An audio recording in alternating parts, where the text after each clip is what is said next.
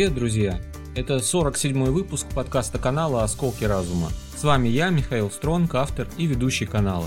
Прежде чем начать, традиционно напоминаем про наш телеграм-канал, там мы обсуждаем различные события, делимся важными новостями, фотографиями, статьями. Добавляйтесь туда, если хотите больше быть на связи. Наши материалы выходят также и на других площадках, в Дзене, ВКонтакте, на различных аудио подкаст-платформах.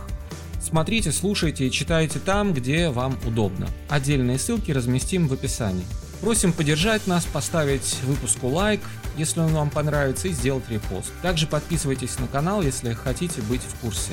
Теперь по поводу темы. Нам раньше постоянно говорили, что Америка это наш друг. Сами американцы постоянно говорили, что они наши друзья.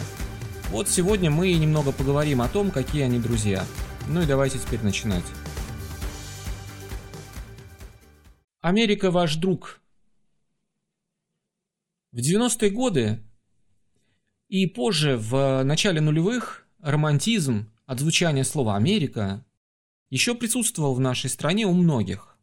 И даже больше можно сказать. Он, наверное, и сейчас еще присутствует у некоторых, э, ну, скажем так, не особо, прямо скажем, не особо умных людей.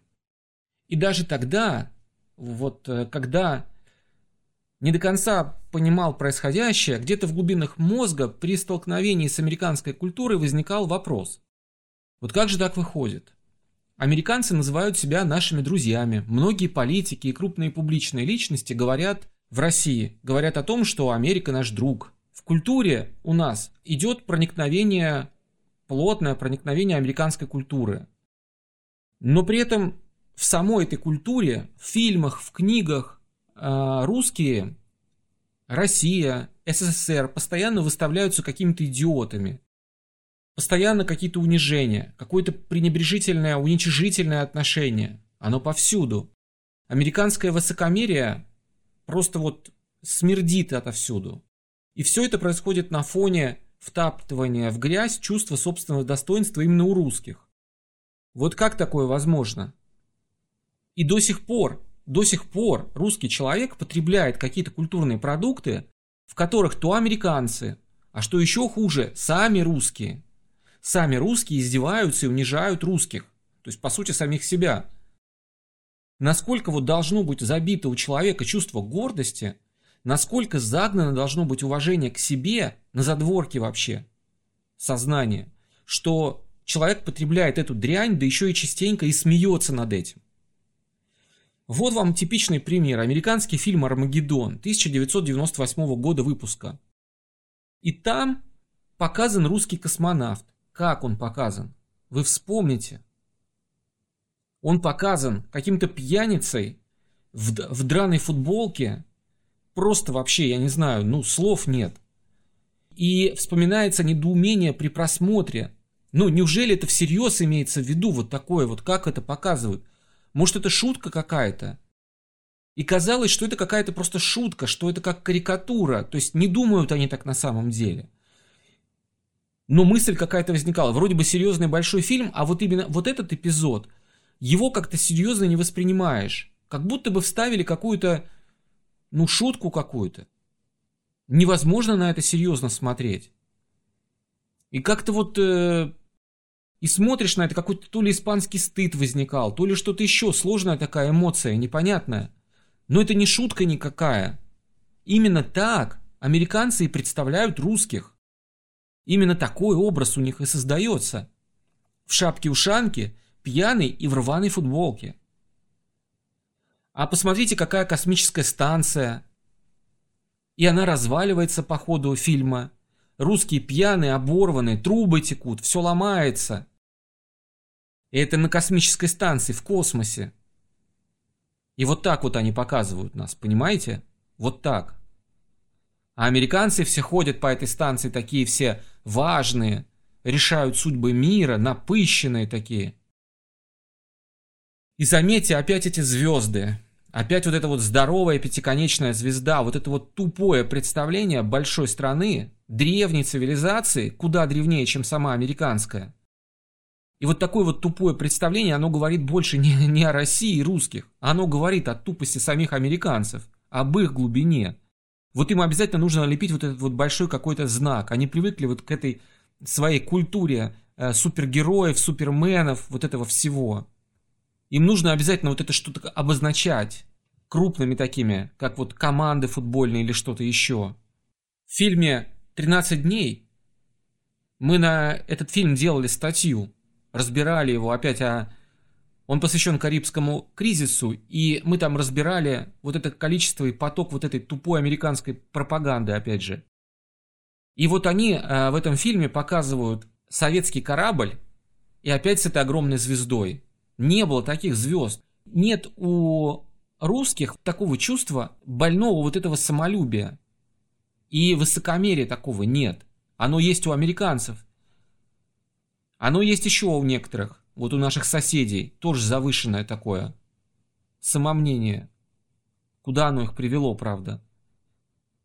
А в России такого самомнения нет и не было особо никогда, если посмотреть исторически. И вот им нужно вот эти звезды пятиконечные, огромные нарисовать. Это американская черта, и они экстраполируют это в такой извращенной форме на других. То есть они сами так делают и выставляют нас такими, но они делают это гротескно и карикатурно, и они думают, что это... То есть они выставляют нас, говоря на своем языке. Вот ключевой момент. Это не мы такие, это они такие. Сейчас ничего кроме омерзения, вот кроме омерзения, это вызвать не может. Но именно так у них все и работает. Берешь книгу «Орбита смерти», написанная настоящим космонавтом Крисом Хэтфилдом. Это сейчас книга, она современная, она продается в магазине, это новая книга. В книге переводчик вынужден исправлять массу ошибок и неточностей, которые автор допускает в отношении СССР.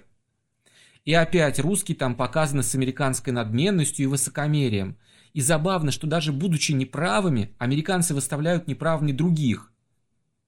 То есть они что-то делают, они вынуждают, их атакуют, и они говорят, ой, какой кошмар, нас атакуют. Так это вы лезете, не лезьте. И вот так постоянно. Ты берешь книгу про космос, берешь какую-то еще книгу, смотришь какой-то фильм, ты хочешь отдохнуть, а тебе показывают, какой ты плохой. Это вот нам зачем такое? Вопрос возникает.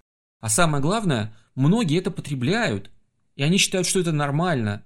Что он сидит, смотрит, русский, ему этого русского унижают, а он сидит и смотрит и говорит, какой классный фильм или какая интересная книга. А унижу-ка я сам себя еще больше, и тем самым я как бы стану больше американцем. Не станешь. А по поводу книги возникает вопрос, почему у нас эту книгу выпускают вообще? У нас что, своей литературы такой нет? А если ее нет, так вы сделайте такую литературу, простимулируйте, профинансируйте написание такой книги про космос, например. Сделайте свое. Не нужно нам вот такое. Зачем? Сколько можно уже? И вот еще один важный вопрос моральный возникает. А не стоит ли отвечать им так же? Вот так же выставлять их идиотами и дураками, унижать, оборванными такими же, нищими выставлять, пьяными и так далее. Ну а что не делать так? Они же так делают. И ведь если посмотреть реально, то можно найти в интернет большое количество кадров, где у них на улицах бомжи в палатках живут, наркоманы в полусогнутые или какие-то валяющиеся на тротуарах. Постоянно поезда сходят с рельс, проблемы с инфраструктурой, у нас гораздо больше оснований глумиться над ними, чем у них над нами.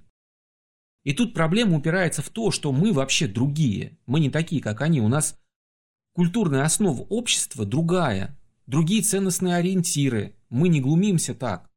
Мы можем показать, как есть. Если там есть бомжи, то мы это покажем. Но мы не будем выдумывать бомжей, если их нет. Мы не будем, притворяясь друзьями, всаживать нож в спину.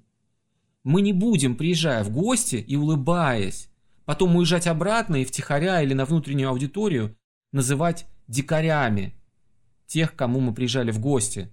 Полностью нарушать все договоренности, говорить одно, а делать другое, считая, что ты выше, и что в отношении тебя правила не работают, и никакие договоренности не работают, что ты можешь договориться о чем-то одном, а делать что-то другое, и сам решаешь, что важно, а что не важно – а вторую сторону ты вообще не рассматриваешь. Тут есть еще такая проблема. С одной стороны, мы другие, и к нам это не относится, у нас другая культура. А с другой стороны, за то время, пока вот эти вот друзья американцы здесь просто делали, чего хотели, там, в 90-е, в начале нулевых, да и сейчас тоже до конца их влияние не нивелировано.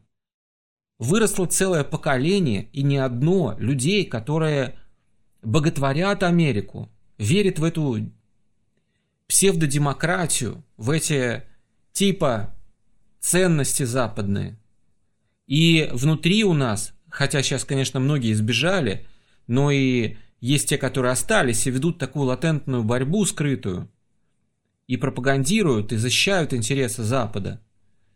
И что с этим поколением делать? Что делать с этими людьми? Да, это не сто процентов, но их много. Часть из них открыто не поддерживает тот курс, который страна сейчас ведет. А часть э, скры скрывают свои предпочтения. С ними тоже что-то нужно делать. И вот их очень похожи у них взгляды вот на, вот на эти взгляды, о которых мы сегодня говорим. Это, кстати, тоже в, в большой степени применимо к нашим соседям, которые тоже из себя что-то мнят.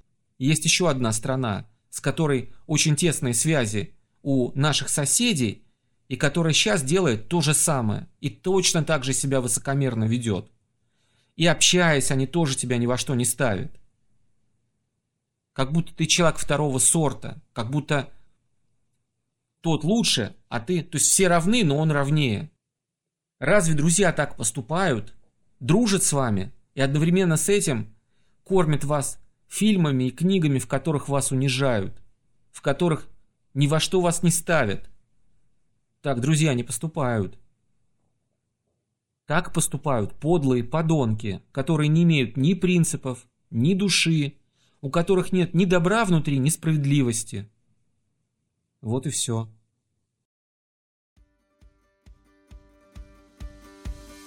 Друзья, это был 47-й выпуск подкаста канала «Осколки разума». Надеемся, что выпуск вам понравился.